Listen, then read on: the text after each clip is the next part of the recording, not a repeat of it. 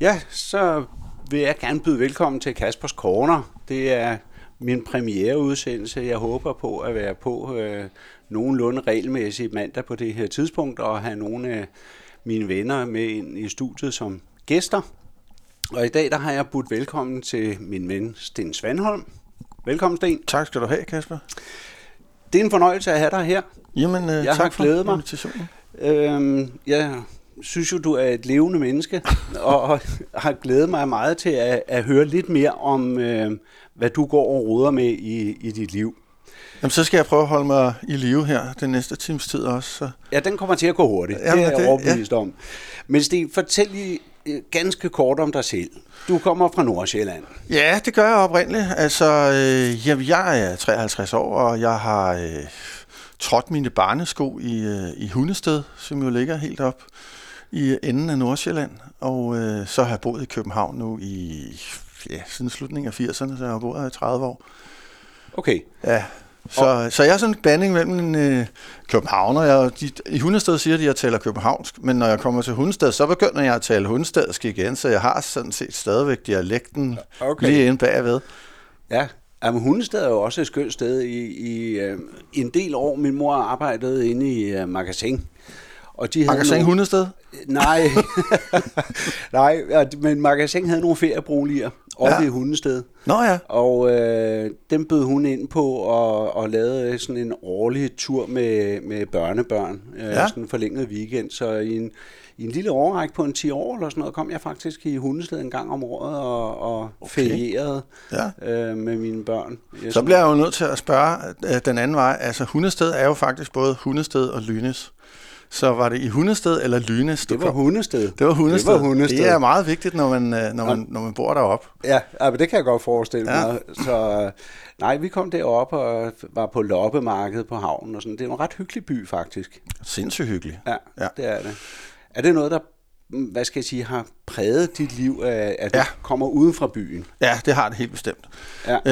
Øh, altså, øh, jamen, Hundested er sådan lidt en, en verden i verden. Øh, jeg plejer faktisk at sige det på den måde, at at ligesom andre store øh, internationale kulturbyer, øh, de er jo bygget op omkring sådan et kulturelt centrum. Altså for eksempel Rom er bygget op omkring Forum Romanum, og Athen er omkring Akropolis. Så er Hundested bygget op omkring to værtshus, som, øh, som hedder øh, Bodega Bajonetten og Café Mødestedet, eller i daglig tale øh, Dolken og Blødestedet. Okay. Øh, så, og, og, og så kan man sige, det, det siger lidt om, at vi er, vi er nede i en sådan meget folkelig, afslappet øh, kultur i Hundested, som, som både er sådan øh, fandelig voldsk, øh, men øh, som også er enormt øh, øh, rar og, og venlig. Altså, man har, der er både sådan, der er hele tiden sådan nogle dobbeltheder, der er omkring Hundested, fordi det er både sådan noget med, at øh, det, det, det er sådan lidt en tidslomme på en eller anden måde, ikke? at man, man har lidt fornemmelsen af, at der er en, et sprog og en attitude som, øh, og, en, og øh, en moral, som ikke rigtig har udviklet sig siden vikingetiden eller sådan noget. Øh, Okay, det er længe. så, ja, så det er sådan lidt råt og brutalt, men, men samtidig så er, er det på en eller anden måde også okay, at man er mærkelig. Altså, så, det, så der er også en, en largeness på en eller anden måde, ikke? Altså, Ja, men der er vel også ved at skyde øh, alternative øh, boformer og sådan noget op. Jeg synes, jeg hører om forskellige øh, miljøkollektiver og, og sådan noget i Hundested-egnen. Ja. Og, og der breder sig et øh, kulturliv, musikliv, øh, Ja. øh, altså at, at der sker en del deroppe. Øh, Ja. Det var vel også tiltrængt efter, at hele kommunen gik konkurs og kom under administration, da de skulle sejle med færger lige pludselig. Ja, og det ligger jo der en del år tilbage. Jamen altså, der, det er jo gået hen og blevet sådan en småmundän by, ikke? Øh, og, og jeg kan man sige, jeg er der, jeg kommer der jævnligt, men, øh, men jeg er jo sådan set ikke en del af det øh, så meget mere. Men det kunne godt være, jeg blev det. Jeg kunne godt finde på at flytte tilbage. Ja. Øhm, og øh, så, så, så jeg er jo egentlig den forkerte at spørge, fordi jeg er jo sådan lidt en diaspora hundes, hundesteder eller sådan noget. Ikke? Så jeg har jo stadig den der oplevelse af, af, af hvordan det var i, i 80'erne og, og 90'erne, ikke? hvor, hvor øh, ja, sådan set også 70'erne, hvor jeg holdt til deroppe. Ikke? Ja. Øhm, så, men der er jo sket rigtig meget siden, og jeg bliver også øh, korrekset, når jeg er i Hundested og omtaler Hundested, for jeg omtaler det på den gamle måde, men sådan er det jo, når man flytter væk. Ja, sådan er det. Ja. ja. Men hvad, hvad fik dig til at flytte væk? Øh, jamen, det var simpelthen bare fordi, at jeg var 19 år og havde fået, øh, fik en lejlighed på Amager, og øh, fik mulighed for, øh, for at få det. Dengang kostede det jo ikke en skid. Der, øh, der, jeg tror, jeg flyttede ind i en lejlighed, der kostede 700 kroner om måneden. Ikke? Og ja. så var vi to gutter, der flyttede lige fra gymnasiet ind, og så, så kunne vi ellers gå. Og, og der var jo ikke noget i sådan en lejlighed. Der var koldt vand og toilet og øh, hvad hedder petroleumsfyr. Ikke? Ja, ja. Så ja. altså, ja, så bare blevet hængende. Ja. Ja, Jamen, så, sådan er det. ja, Og så gik du så, da du kom til Amager, i gang med at uddanne dig, eller hvordan? Ja, så, til, ja, så tog jeg faktisk en læreruddannelse øh, på, øh, på Blågård Statsseminarium, øh, som nu ikke er mere. Øh, og så blev jeg... Det var i virkeligheden sådan en... Øh, øh, hvad kan jeg lave, mens jeg kan gå og lave... Altså, hvad kan jeg studere, mens jeg ligesom kan lave nogle ting ved siden af? Ja. Øh, hvor jeg vil gerne ville øh, optræde og, og øh, spille musik og sådan noget. Ja. Øh, og der var læreruddannelsen oplagt, fordi der var ikke, der var ikke mødepligt. Så, øh, så man kunne sådan komme og gå øh, mere eller mindre, som man ville. Ikke? Ja. Øh, og det gjorde jo ligesom, at jeg havde plads til at være, øh, leve det fleksible liv, som jeg altid godt har kunnet lide at leve. Jamen, øh, musikken fylder jo meget i dit liv. Det har den gjort, ja. Ja. Øh, ja og, det, og, og, og i perioder fylder den ikke så meget, men, men ja, det har, den, det har den altid gjort. Jeg startede med at spille øh, guitar, da jeg var 10, og klaver, da jeg var 13 og sådan noget. Og Da de andre gik til præst, så gik jeg til klaverundervisning hos den lokale købmandsfrue i Hundested. Det har Øh. øh. nok også været meget sjovt. Ja, ja, men altså, mens de andre blev dummere, blev jeg dygtigere, så, så, så det, var, det var okay. Ja.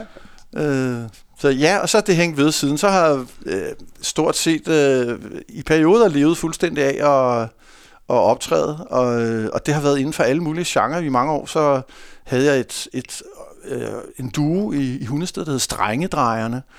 Øhm, og, øh, og vi tog rundt og optrådte for øh, du ved, til firmafester og private fester og sådan noget, ikke? Ja, Øh, og var, var sådan musikalsk stand-up. Vi var sådan de sjove øh, gutter der, ikke? Og så havde jeg et bluesband i, i Hundested også i, i sin tid, ikke? Øhm, og mange af de ting, de fortsatte sig efter jeg flyttede til København, og, og så dukkede der andre konstellationer op. Ja. Men altså, både med din lærergærning og din musik og, Ja. ja. og, og dit virke i det hele taget, så, så altså formidling fylder meget for dig. Du kan godt lide at formidle ting, Ja. både øhm, faglige og, og Ja. musikalske og, og andre interesser, vi kommer lidt ind på lidt, lidt senere. Ja. Men, men hvad er det, de, altså, hvorfor formidling? Hvorfor, øh, hvad, hvad kan du godt lide ved det at formidle? Hvad, hvad synes du, det giver andre mennesker, at du øh, formidler? Altså, jeg tror, jeg har en rigtig god blanding af, af mine forældre. Øh, min mor kommer fra en skuespillerbaggrund, øh, selvom hun lagde det, øh, lagde det væk for mange år siden. Øh, og min far, han er, han er også lærer. Okay. Så jeg tror, at begge, altså fællesnævneren der er jo det der med at øh, performe og levere og, og, og, og videreformidle noget. Ja. Jeg tror simpelthen bare, at jeg er helt kedeligt af et produkt af, af, af de to Af ting. forældrene. Ja, fordi at... Øh, jeg, jeg er aldrig blevet skuespiller, men, men jeg synes jo, det er, en, det, er en, det er en sjov verden, samtidig med, at jeg også synes, at det er en alt for barsk verden. Øh, når jeg ser de, de folk, jeg kender inden for skuespillerbranchen, så tænker jeg, ja, meget af deres liv er sjovt, men det er sgu nok for hårdt til, til, en, til en... Jeg er nok for følsom til, til sådan et hårdt liv, hvor man faktisk skal have ret mange rundsave på albuerne og Ah, men det føre sig hårdt. frem. Ikke? Det er hårdt at være skuespiller. Jeg boede øh, meget tæt på, på Axel Strøby og hans kone, Okay. øhm, og kom over en del i deres hjem. Og man, man kunne altid gå over klokken to om natten og Ja. få et stykke natmad og en lille snaps. Ja. Men du skulle ikke ringe på deres dør klokken 11 om formiddagen. Nej, altså, det, præcis. det er et hårdt liv. De Ja. ja. kom hjem fra teateret, øh, øh, så skulle de falde ned. Øh, så, Ja. så altså, der var lys over til klokken 4 altid. Ja. Men øh, til gengæld så over formiddagen, den var altså, der skulle man sandelig ikke dukke op. Nej, og jeg tilbragte halvdelen af mit liv, øh, altså min, min øh, onkel og moster, det var øh, Jesper Klein og Lykke Nielsen. Øh, og der tilbragte jeg faktisk øh, halvdelen af min tid, øh, fordi øh, de har en, en søn, Sebastian Klein, som, som jo var min fætter, eller stadig er min fætter, og, og, og vi øh, legede jo sammen som børn. Øh, når jeg, altså mine forældre blev skilt, og min mor flyttede til København, og min far blev i Hundested. Og så, så når jeg var øh, hos min mor, så var jeg faktisk mere hos min fætter, end, Ja. end jeg var øh, hos hende. Ikke? Og så, så rendte vi jo lejet. Så jeg har haft den der skuespillerverden meget tæt på, og også kunne se, hvad det var jo sådan et, et B-menneskeliv, og, og, og, og temmelig barsk, ikke? jo, jo, jo. Øh, så også skide sjovt, altså pisse underholdende. Ja. Øh, altså, haft nogle fede oplevelser med det, ikke? Jo, jo, jo. Ja, men det præger jo en med det, man oplever, ja. ikke mindst i, i barndom og ungdommens år. Og sådan. Ja, for sådan, fanden. sådan er det jo. Ja. Så, men Sten, jeg ved, du har skrevet en lille sang. Jeg har skrevet masser af sange. Du har skrevet masser, Masser af sange. sange, men jeg ved for ligesom at runde hundested af, Ja at du har lavet en lille sang om, øh, om hundested. Jeg har nemlig lavet en sang om hundested, og det er faktisk ikke så lang tid siden, jeg har lavet den. Øhm, og, og for ligesom at forstå den her sang, så kræver det lige, at man, man ved øh, en lille smule mere om, om hundested. Altså for først så, så har man et lidt specielt sprog, som jeg var inde på øh, i, lidt før, omkring hundested. Og det er, at man... Øh, det er lidt omvendt. Altså for eksempel, så, øh, så har man nogle andre stavelser i hundested. Øh, altså alene ordet stavelse, det har kun én stavelse i hundested, for det hedder stavels. Okay. Øh, og man hugger mange af ordene af. Og det vil sige, øh, hundested, det, hedder, det har tre stavelser, men i hundested, der har det to, det hedder hundsted. Og, øh, og Lynes, som jeg nævnte før, det hedder bare Lyns.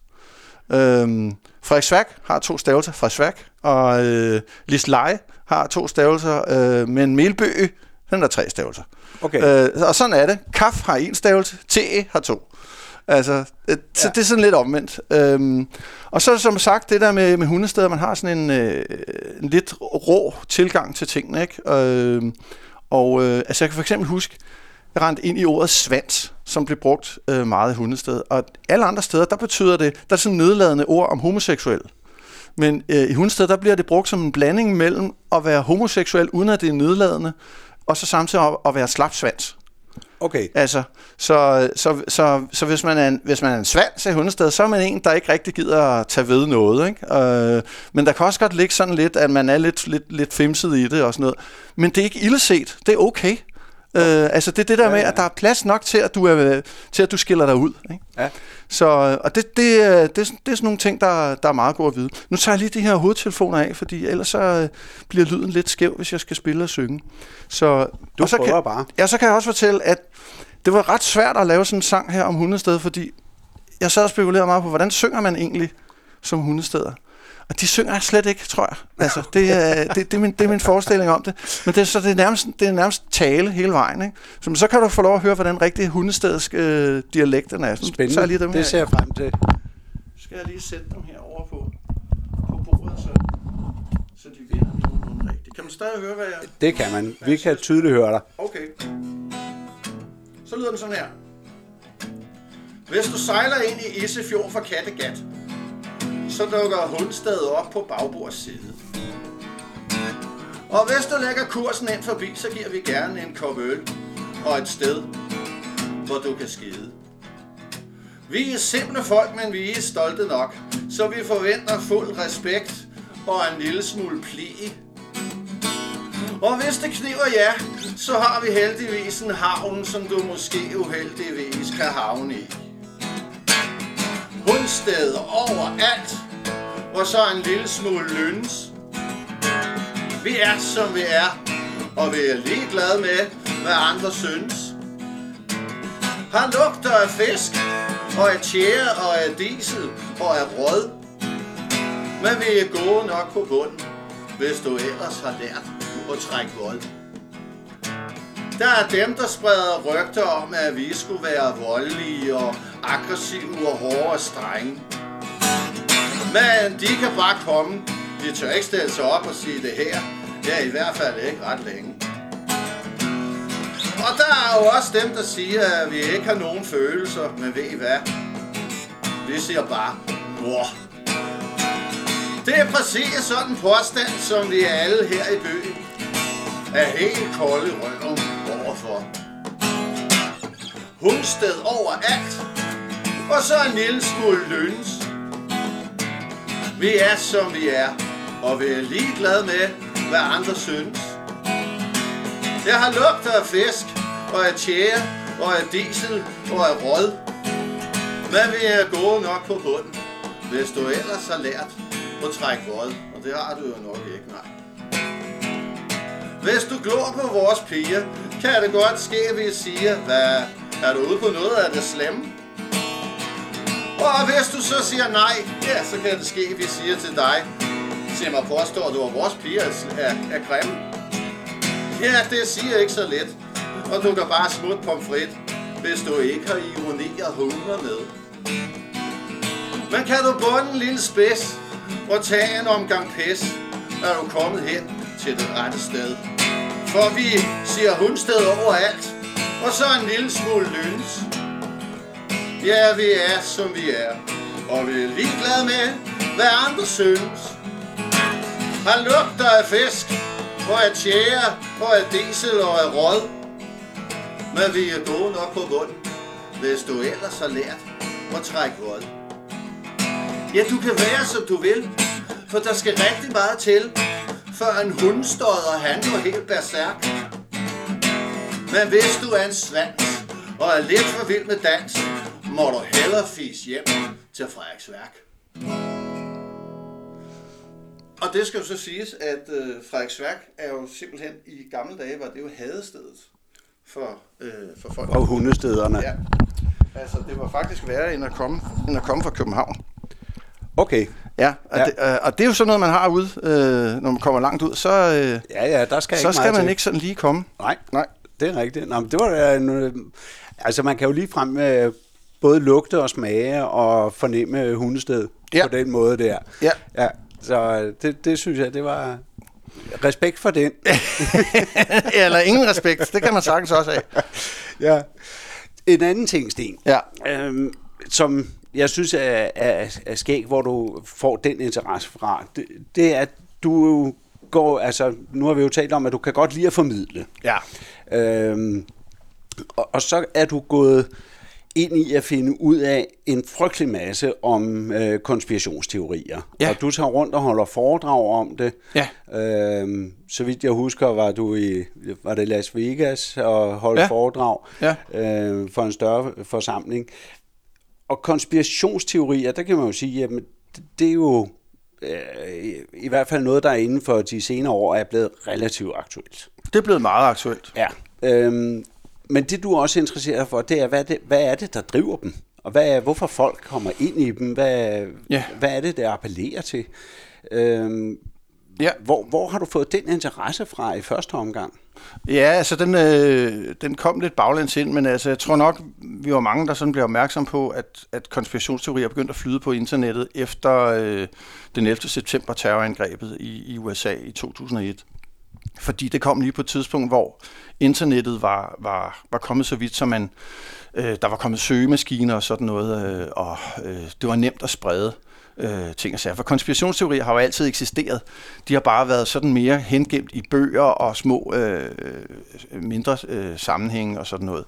Øh, og har været vandrehistorier også øh. Ja. i sin tid.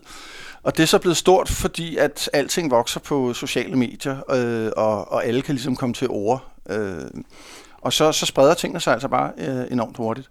Øhm, men, øh, men jeg kom egentlig ind i det, fordi at øh, min øh, onkel Jesper Klein blev involveret i nogle konspirationsteorier, øh, og, øh, og det blev både min, min fætter Sebastian og jeg nødt til at konfrontere ham med at sige, at altså, det er faktisk, øh, du er faktisk øh, på vej til at blive konspirationsteoretiker. Og det var han jo noget, noget bekymret over. Øh, og, øh, og igennem det faldt jeg så i debat med nogle af de her konspirationsteoretikere, øh, først på, på internet, og så begyndte det så også at blive i, i virkeligheden.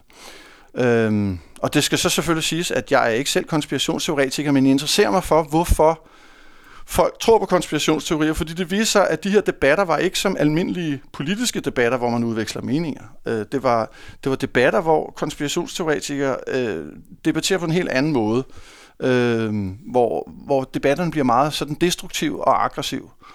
Øhm, Altså enten er du med os, eller også så, så er du ja, imod det, os. ja, Altså, ja. Ja, altså det, det handler egentlig mere om at få opmærksomhed, end egentlig at sige noget, der er korrekt, øh, når man argumenterer som konspirationsteoretiker. Øh, og, og det får sådan nogle karakterer af at være propaganda og sådan noget. Øh, så, øh, så hvad hedder det? Så det begynder at interessere mig for, hvorfor, hvorfor kommer man derud? Og, fordi normalt, når man har en politisk debat, så kan man faktisk godt overbevise hinanden. Øh, for eksempel ved at lægge fakta på bordet, og så sige, prøv at se her, tallene viser sådan, eller det her viser sådan. Men det virker omvendt på en konspirationsteoretiker. For en konspirationsteoretiker bliver stærkere i troen, ved at du lægger fakta frem. Det er sådan lidt en omvendt ting. Det er også, der, der er nogle psykologer, der har beskrevet det, det hedder backfire-effekten. Øh, man ser det samme med fundamentalt religiøse. Øh, du, lige meget hvad du lægger frem af, af, af, af hvad hedder det, evidens, så bliver de bare stærkere i deres tro. Øh, Så, øh, og og Ja. du ser det, du, altså du kan se det også med, med folk, der er fundamentalt omkring andre ting. Altså øh, det kunne være øh, madvaner og sådan noget. Altså du skal ikke komme og prøve at snakke om øh, køds øh, over for en, for en, der er vegetar, fordi det gør sådan set personen til mere vegetar. Og jeg tror nok, vi alle sammen har en kim af det der i os, at, at hvis der er nogen, der kritiserer det, øh, det standpunkt, vi har, så trækker vi os egentlig bare mere ind i vores standpunkt. Så det er sådan en, en grundlæggende ting, vi har i os. Og det kræver, i virkeligheden er det nok en naturlig tilstand, at, øh, at holde fast i, øh, i, i det udgangspunkt, man har. Øhm, og det kræver en eller anden, øh, det er faktisk en, en svær intellektuel øvelse at erkende, at man har taget fejl. Ja ja men det er det jo for, for os alle sammen, kan Ja. man sige. Men, men nogle gange så, så støder man jo på øh, højt begavede mennesker, hvor Ja. man tænker, hvordan kan de falde for øh, Ja. det her, som, som strider imod al sund logik. Ja, Øhm, det kan være alle mulige emner, men for der figurerer, florerer jo øh, tonsvis af forskellige øh, konspirationer, Ja. øhm, hvor man tænker, hvad, hvad, hvorfor falder de for dem? Hvad er det, der er, altså, hvorfor kan de ikke se det? Alle vi andre kan se det. Hvorfor kan de ikke se det der? Det er jo, det, det er jo mærkeligt. En af de øh, forskere, en øh, brite, der hedder Karen Douglas, øh, hun har beskrevet, øh, hvorfor øh, folk bliver konspirationsteoretikere. Øh, hun er nok den, der har lavet den bedste beskrivelse. Der er en del af dem. Og jeg har så sammen med min, øh, min øh, hvad hedder det, kompagnon øh, Claus Larsen, vi har en hjemmeside, der hedder 911facts.dk. Vi har, vi har så tilføjet noget til, til nogle af hendes øh, opdagelser. Det, der grundlæggende ser ud til at være øh, gangen i det, eller systematikken i det, det er, at det starter med, at man møder modgang i sit liv. Man føler, man mister kontrollen øh, med, med almindelige ting i sit liv. Det kan være, at man har haft en dårlig oplevelse med øh, myndighederne, med hospitalsvæsen, retssystem, politi, øh, sin, sit arbejde, man er blevet fyret, et eller andet. Man møder noget modgang i sit liv. Det kan simpelthen også bare være en voldsom sygdom, eller en ulykke, eller et eller andet. Ja. Ja. Og så, øh, så, så, når man føler, at man mister kontrollen med sit liv, så gør man jo det, der er naturligt, at man forsøger at genvinde kontrollen. Og det kan vi så gøre på flere måder. Øh, vi kan forsøge at genvinde kontrollen ved at øh, sige, okay, shit happens. Øh, det er, nogle af os er uheldige. Øh, det må jeg se at lægge bag mig, og så komme videre med mit liv. Det er sådan, det er sådan den, hvad skal man sige, nogenlunde normale måde at gøre det på, hvis vi kan bruge ordet normal her. Men så kan man også vælge at gå en anden vej. Man kan vælge for eksempel at blive meget politisk engageret og kæmpe imod øh, den ondskab, man nu synes, man er rent ind i, den modgang. Man kan blive religiøs, øh, eller man kan også vælge at blive konspirationsteoretiker. Øhm, og når man går den vej og bliver konspirationsteoretiker, så bliver det en forklaring om, at det ikke er mig, der bare er uheldig, men at det er noget udefra. Der er noget ondt udefra. Og det er noget skjult, noget hemmeligt, øh, som bevidst vil gøre øh, verden ondt for mig, og dem af mine, der mener det samme. Ja, okay. Altså det er, sådan, det er lidt øh, den øh, metodik, der er i det. Øhm, og det vi så har fundet ud af, øh, øh, Claus Larsen og jeg, det er, at øh, fordi det jeg forklarer forklaret indtil nu, det, det, det, er, det, det er allerede øh, noget, vi ved. Men det vi har fundet ud af oveni, det er, at der faktisk er øh, flere typer konspirationsteoretikere. Øh, fordi der er den her type, som du kan møde til familiefesten eller et eller andet, som har en som tror på for eksempel, at der ikke har været nogen mennesker på månen og sådan noget, og som har en god historie. Og så er lidt den der hyggeonkel, der nu skal I bare høre, vidste I godt, at øh, i virkeligheden er John, John F. Kennedy ikke skudt af Lee Harvey Oswald og sådan noget. Nej, det er CIA, der står bagved. Som har den her lidt spændende, dramatiske historie, som skaber opmærksomhed, og, og, og så bliver man centrum i selskabet.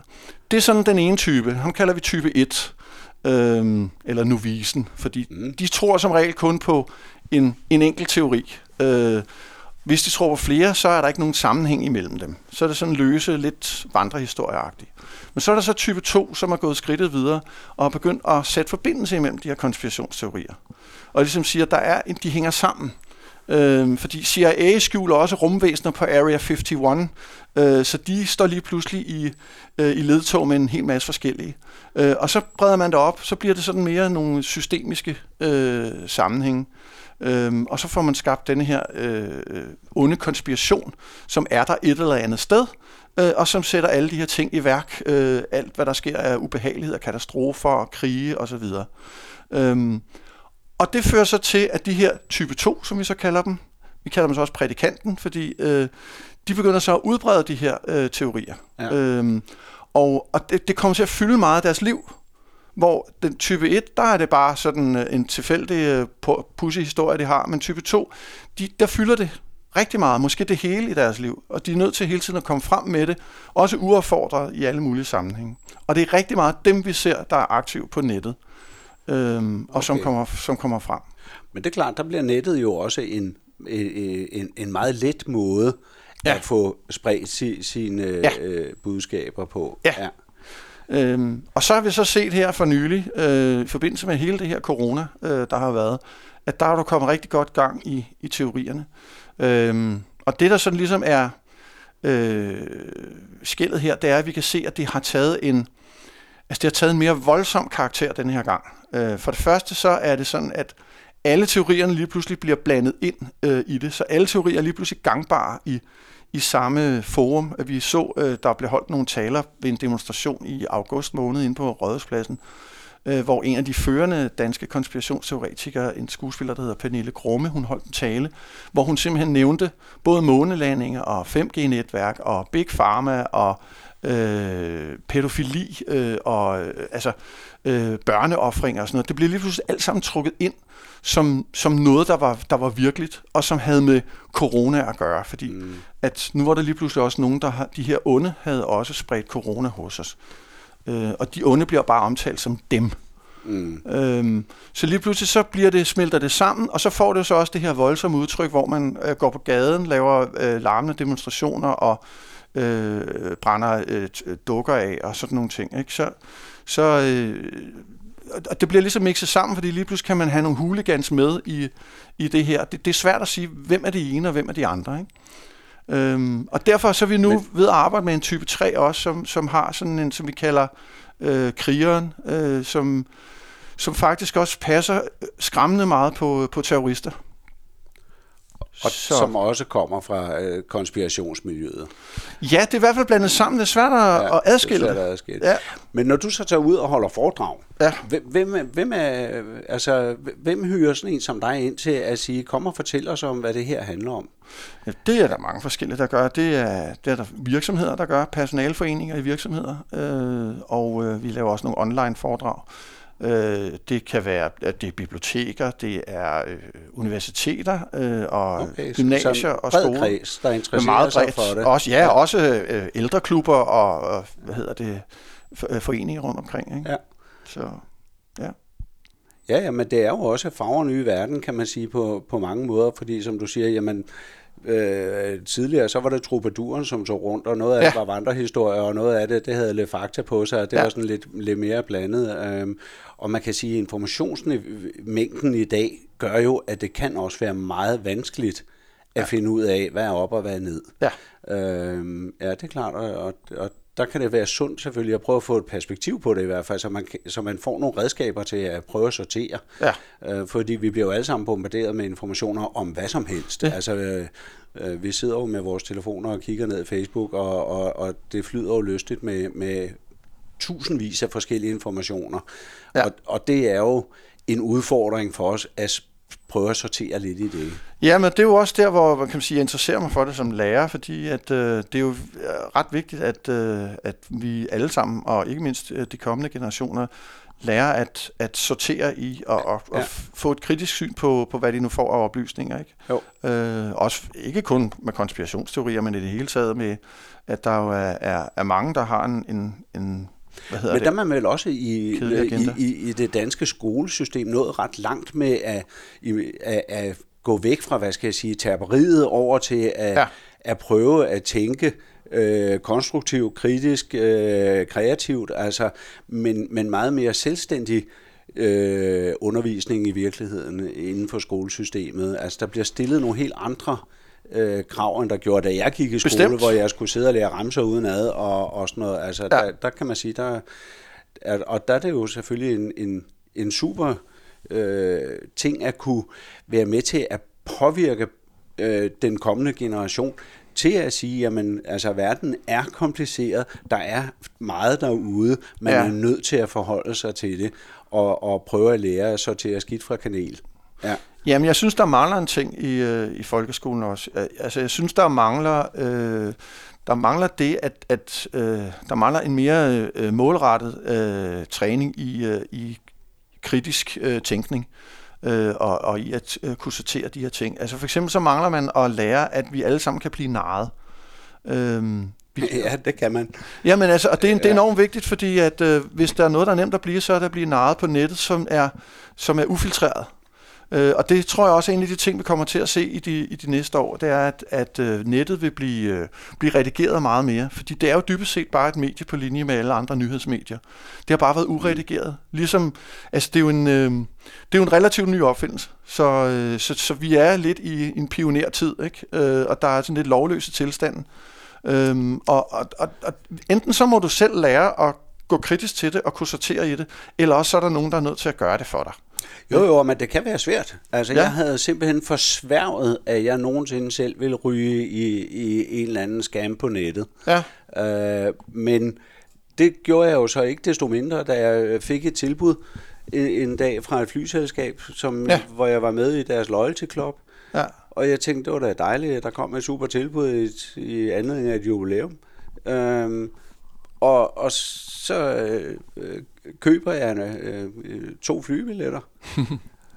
og tænkte, det var da herligt. Og så fik jeg jo sådan en sikkerhedskode fra Nets.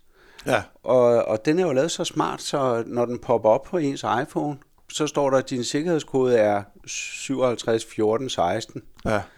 Men der står mere på den der lille sms, men det ser man jo ikke lige umiddelbart, hvis ikke man åbner sms'en. Og så stod der jo, at jeg var i gang med at lave et køb til næsten 1000 euro øh, hmm. på et eller andet øh, Wat Pong Hong øh, hjemmeside, om det virkelig var det, jeg havde lyst til. Ja. Men hvis jeg bare havde tastet koden, som den stod på min skærm, så var jeg jo røget i lige med det samme.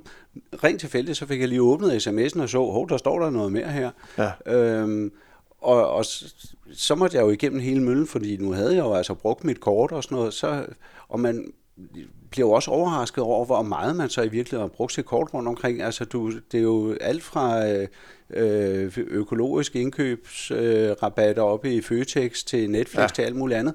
Man pludselig skal i gang med at lave om, fordi at man bliver nødt til at spærre sit kort og, og få et nyt, fordi man har sendt sine oplysninger ud vand. Og jeg havde forsværget, at jeg ville gøre det. Ja. Men, men det, det virkede bare simpelthen så troværdigt. Ja, men vi kan alle sammen nares, og, øh, og den, der er allermest i fare for at blive narret, det er den person, der tror, at han ikke kan narres. Ja, det måtte jeg jo erkende. Ja, men det er, altså, det er, det er, det er, det er en, en, en, en, en, en klar sandhed. Altså, ja. Og, og, og det, det nytter ikke noget at være øh, øh, selvsikker. Fordi, at, og grunden til, at vi kan narres, det er, at den, der narrer, har haft tid til at forberede sig. Øh, og, og det er derfor, øh, altså jeg, kunne, jeg gør det med, med, med mine elever. Jeg viser dem en masse tryllenummer, øh, så tit jeg kan komme til det. Fordi at tryllekunstnere, de narer for sjov. Ja. Og de lægger ikke skjult på, at de narer os. Men tryllekunstnere kan kun narre os, fordi de har forberedt sig.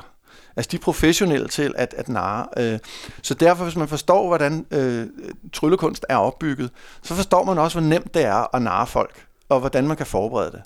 Og hvis man ved, at hvis man kan have, øh, have det beredskab i sig, så, så, så tror jeg, man kan have en, en mere naturlig form for, for skepsis, der siger, jamen okay, det kan godt være at blive narret her. Selv her, hvor jeg føler mig allermest sikker, ja. øh, sikker på et eller andet, så kan det godt være, at der, at der er nogen, der narmer. Øh, som, som man lige sådan tøver øh, en gang. Ikke? Øh, og det, det, det, det er sådan noget, jeg synes, der mangler lidt i folkeskolen. At, øh, Jamen, jeg kan huske også, at altså, selvom man tror, at nu kan man narre nogle andre, ja. øh, så kan det også gå galt. Jeg var øh, i Paris for mange år siden, ja. og øh, folk, der har, ja, det, jeg har også set det siden på strøget, øh, men, men øh, for mange år siden, der var det sådan noget, man så i Sydeuropa, at der stod de med en lille papkasse, ja. og så står de med, med tre kort og ja, ja. flytter rundt på ja. dem, og så skal du så spille på, at ja. du kan gætte, hvad for en af de tre kort, der er damen, mens Find de to andre er, er konger. Ja. Øhm, og, og det havde jeg jo stået sammen med min bror, og, og, og vi har set det flere gange. Øhm, og det de jo gør, det er, at de, de, de starter med, at gør det så tydeligt, så du slet ikke i tvivl om, hvor den der dame ligger. Præcis. Og så er der en, der står og spiller, og han vinder jo, ja. fordi han kunne også godt se det. Han er med i skammet. Og, han er med i skammet, ja. selvfølgelig. Øhm, og, og, og det var vi jo sådan set også godt klar over. Ja. Og det de jo gør, øh, så de lokker der med, med de første par gange, så er det Der meget vinder du. tydeligt, og så siger de, "Nå, men nu begynder du at tage pengene op af lommen. Ja.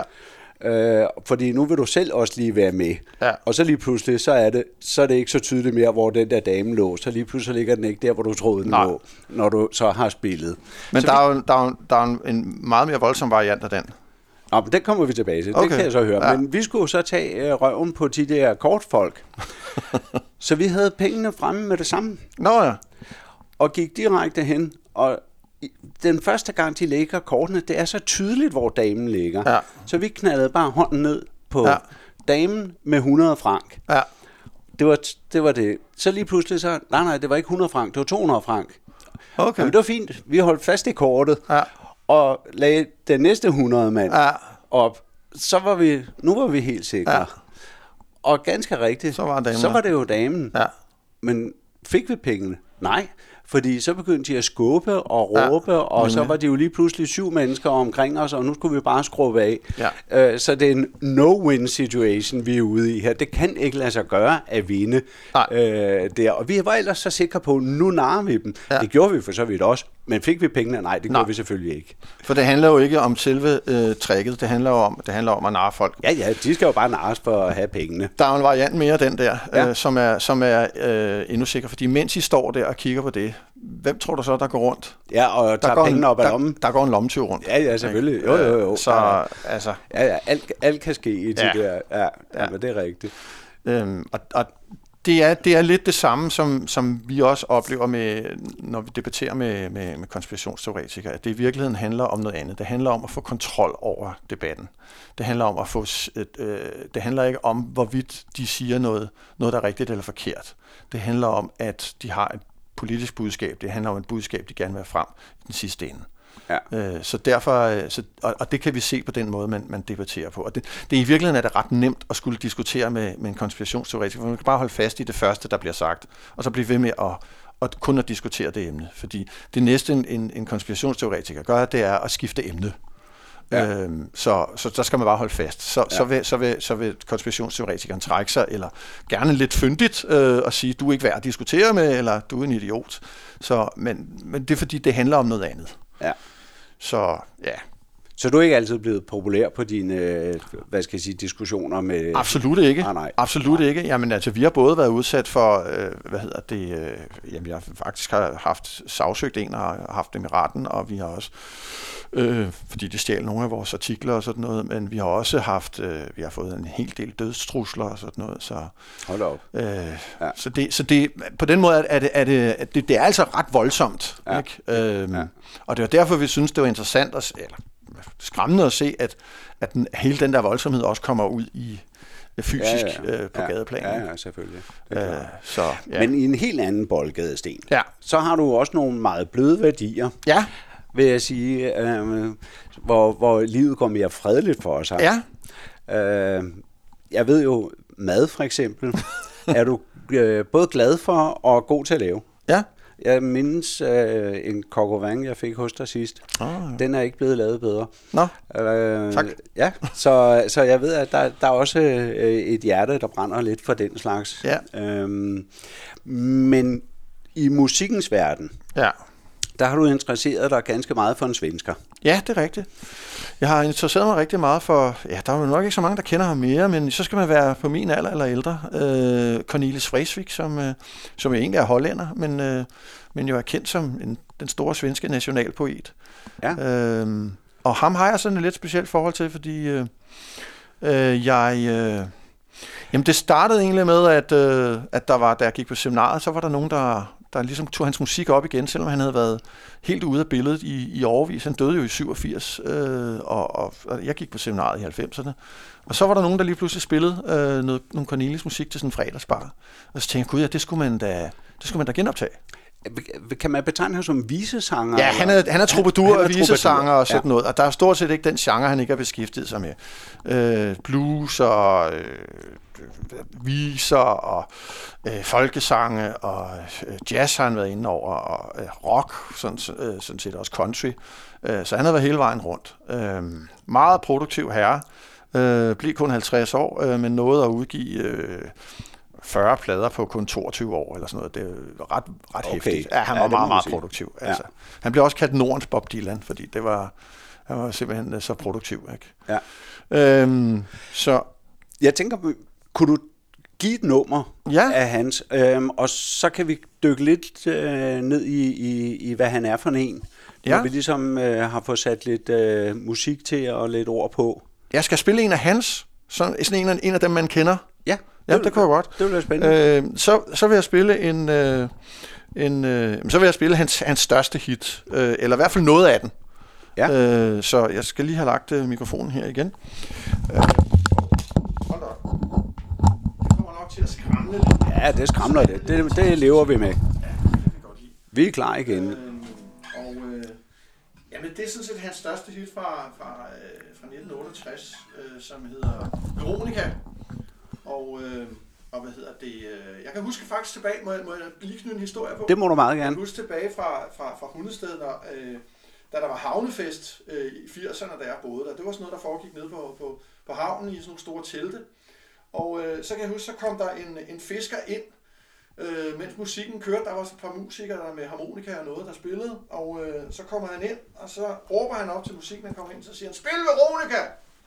Og, øh, og så ville tilfældet, at de havde lige spillet Veronica. Og så sagde de her musikere, at vi har, vi har lige spillet den. Så spil den igen, sagde han. Så nej, det går ikke, vi skal også spille noget andet. Jo, jeg vil høre Veronica. Jeg har lige været på søen, og nu skal jeg have fest. Jeg vil høre Veronica, det er min yndlingssang. Ah, vi, vi, kan ikke, du kan ikke bare sådan lige, vi skal... Og der er ikke nogen, der vil give sig i hundested. Så øh, ja, med spil Veronica. Og der var ingen, de ville ikke noget. Så til sidst, så trækker han sin tegnbog frem, og så siger han, okay, hvor meget skal jeg have for at spille Veronica? Og så siger de, øh, men, øh, øh, øh 200 kroner, siger de. Så hæver han 1000 kroner frem, så spil den fem gange. så er det. Nu får vi den bare næsten en gang. Veronica, Veronica, hvor är din blåa hatt? Din älskling letar efter den att i den mörka natt Din älskling är försvunnen Han kommer ej igen När det dagas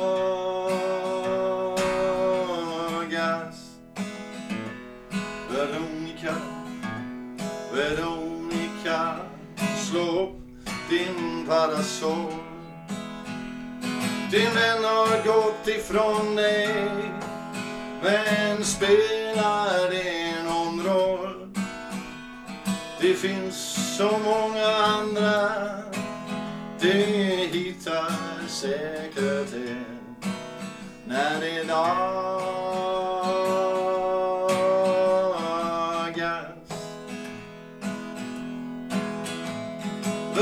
kjær, Veronica, Veronica Ditt ena strumpeband Det har stulits ut av någon Som saknar dig ibland. På natten är han borta Men ens du har honom med När idag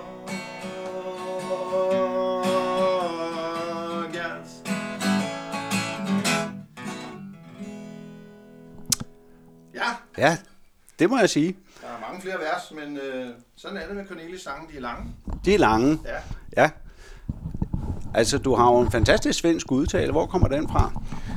Ja, det er faktisk en lidt en historie for sig selv, fordi øh, det var sådan, at øh, for at komme lidt videre i det, så havde jeg spillet øh, en del af de her Cornelis-numre i gennem et stykke tid. Og, øh, og så, øh, ja, vi havde faktisk, jeg øh, skal helt tilbage, så, så kom jeg meget i Sverige som barn, fordi mine forældre, de havde et, et, øh, et hus i Sverige. Øh, men, øh, men der havde jeg egentlig ikke lært særlig meget svensk. Men så begyndte jeg sådan at spille de her sange, og så fandt jeg nogle tekster af Cornelis, som øh, der ikke var sat musik til. Okay. Og så øh, skrev jeg til øh, dem, der havde rettighederne i Sverige, og spurgte, om jeg måtte få lov at sætte musik til. Og det fik jeg faktisk lov til. Øh, og øh, så ville jeg jo så indspille de her øh, numre. Men da jeg så stod og skulle det, så tænkte jeg, jeg bliver nødt til at kunne gøre det, så det lyder svensk. Så det lyder svensk. Ja, og hvordan fanden lærer man et sprog, øh, så det lyder, øh, når man ikke øh, er født og opvokset med det på den måde, hvordan fanden lærer man så et sprog? Øhm, og der måtte jeg opfinde min egen metode, øh, og jeg gjorde det, at jeg øh, engagerede øh, en, øh, en svensk pige, øh, som var øh, havde danske forældre, så hun kendte både øh, det danske og det svenske sprog mm. rigtig godt. Og, øh, og så sagde jeg, men nu skal jeg simpelthen lære det her. Og så fik jeg hende til at øh, læse teksten op, øh, og så optog jeg det på bånd. Så gik jeg hjem og efterlignede hende.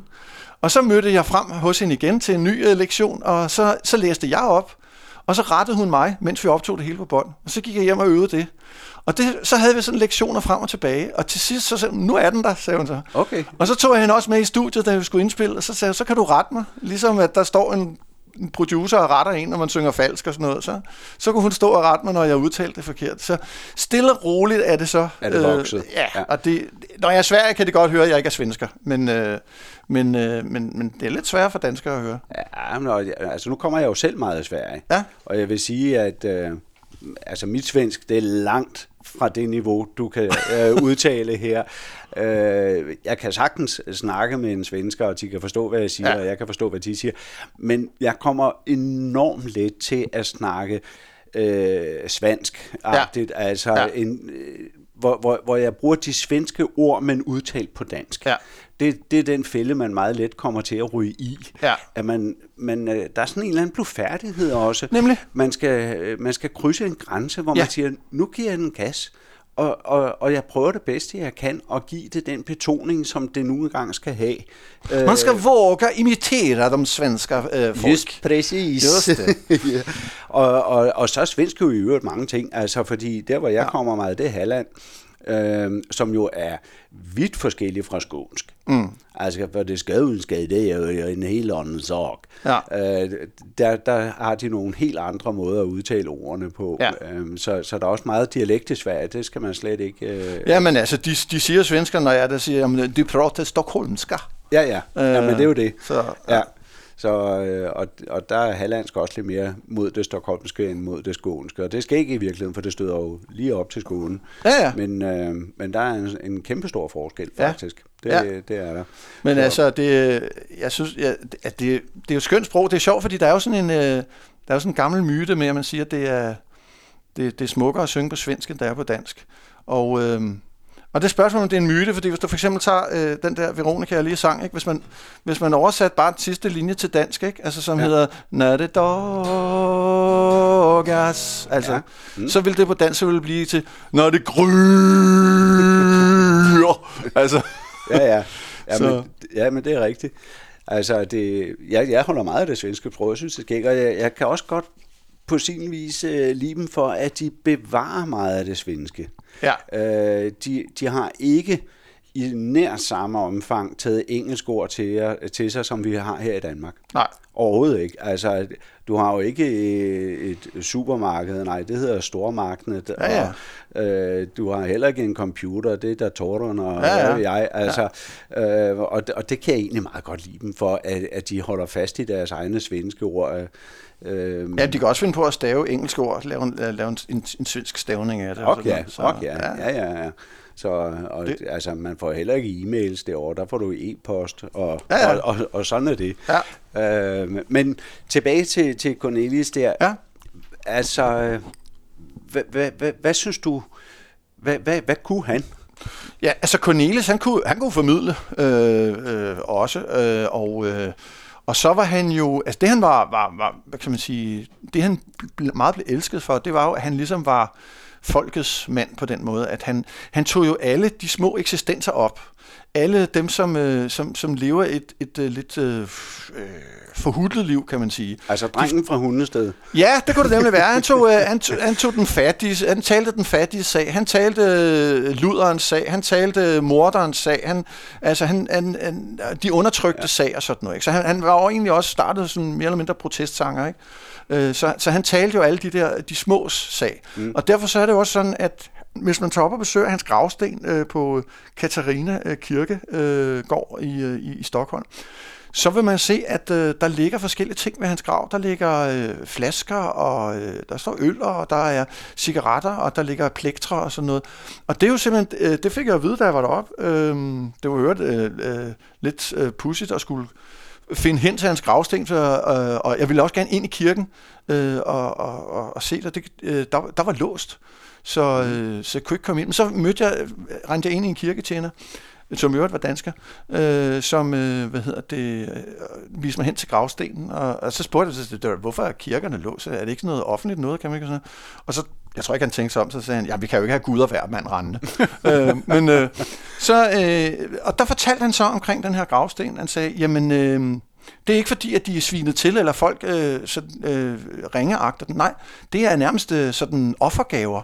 Fordi det, det er stadigvæk sådan, at mange af de subsistensløse og, og narkomaner og så videre, de ser ham stadig som en held.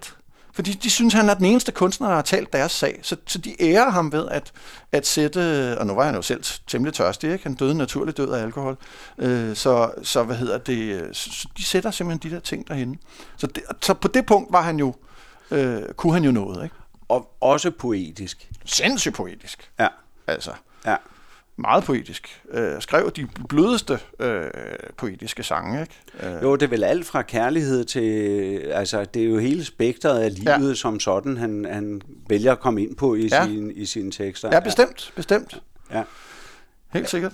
Men det er, jo, det er jo alligevel noget at springe af at vælge en, en svensk visesanger og sige, det skal jeg ud og optræde med. Ja, ja det, det er også lidt tilfældigt. Altså, det, øh, det, faktisk så opstod det her på Vesterbro. Det opstod øh, op på PH-caféen. Øh, eksisterer den stadig? Nå, men den lå i hvert fald øh, oppe på, øh, oppe på Halmtorvet. Ja, ja. Øh, fordi min, øh, min daværende kone, hun arbejdede der som, som servitrice, og, og, og så stod jeg der en, en dag og faldt i snak med en fyr, der var kulturel medarbejder deroppe, og, og, og så kom jeg bare i en bisætning til at sige til ham, Cornelis, han var enormt fed, jeg kunne enormt godt tænke mig at lave et orkester, der spillede, øh, spillede han. Nå, men det gør vi da, sagde han.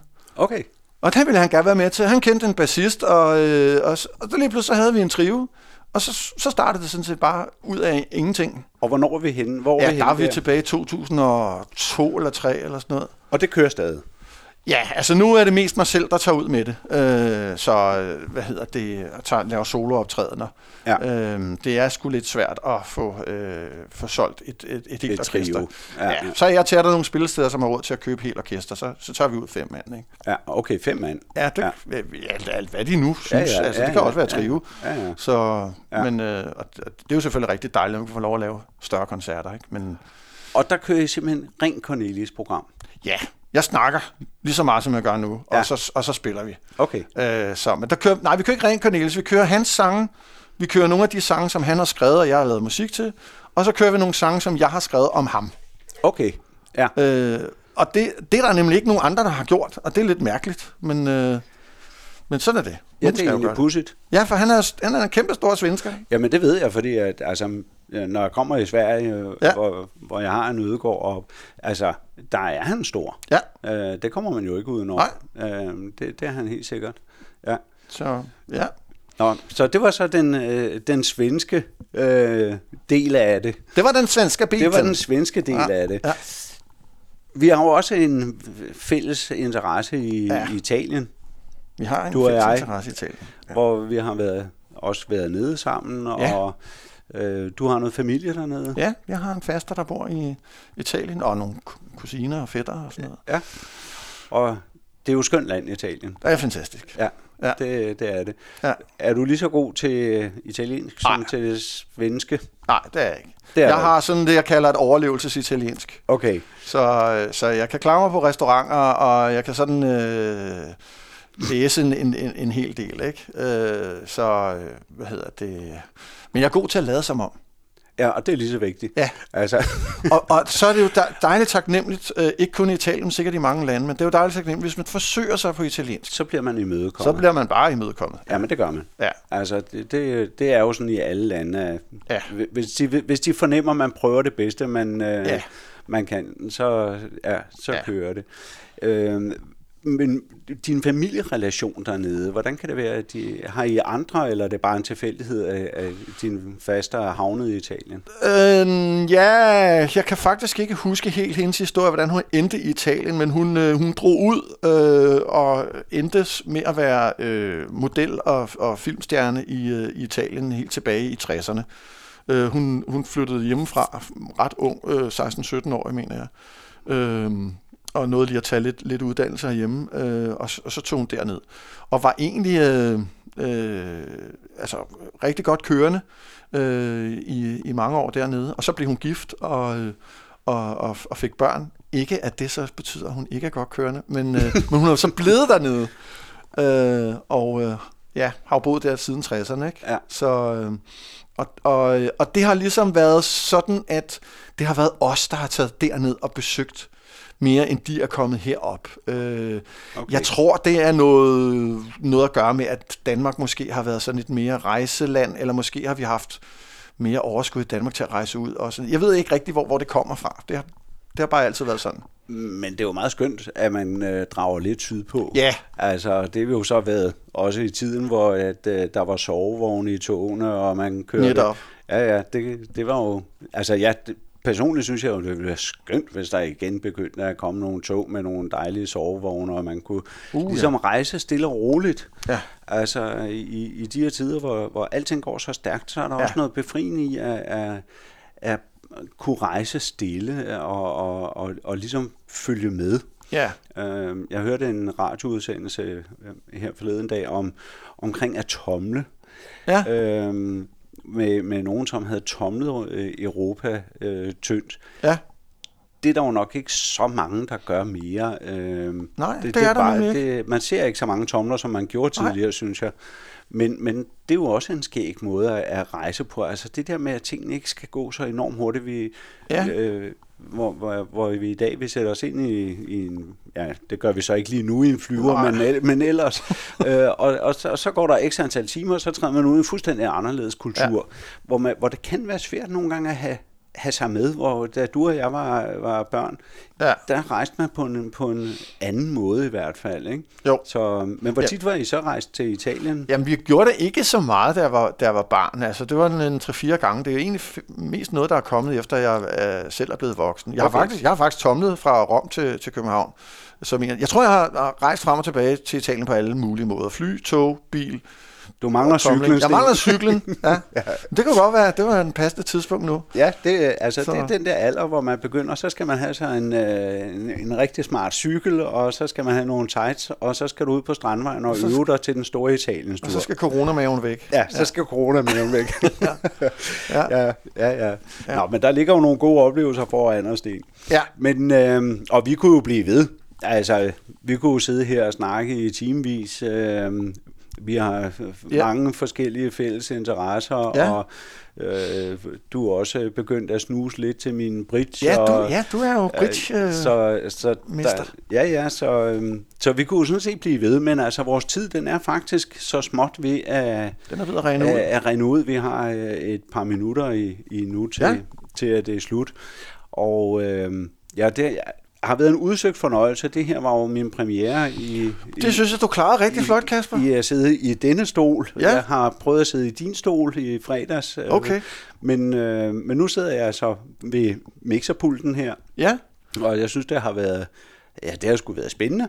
Ja. Jeg synes, det har været sjovt. Øh, og det er, jeg glæder mig til de kommende mandag. Næste mandag, der har jeg min niæse herinde. Nå som skal fortælle noget om, om øh, frivillighed. Ja.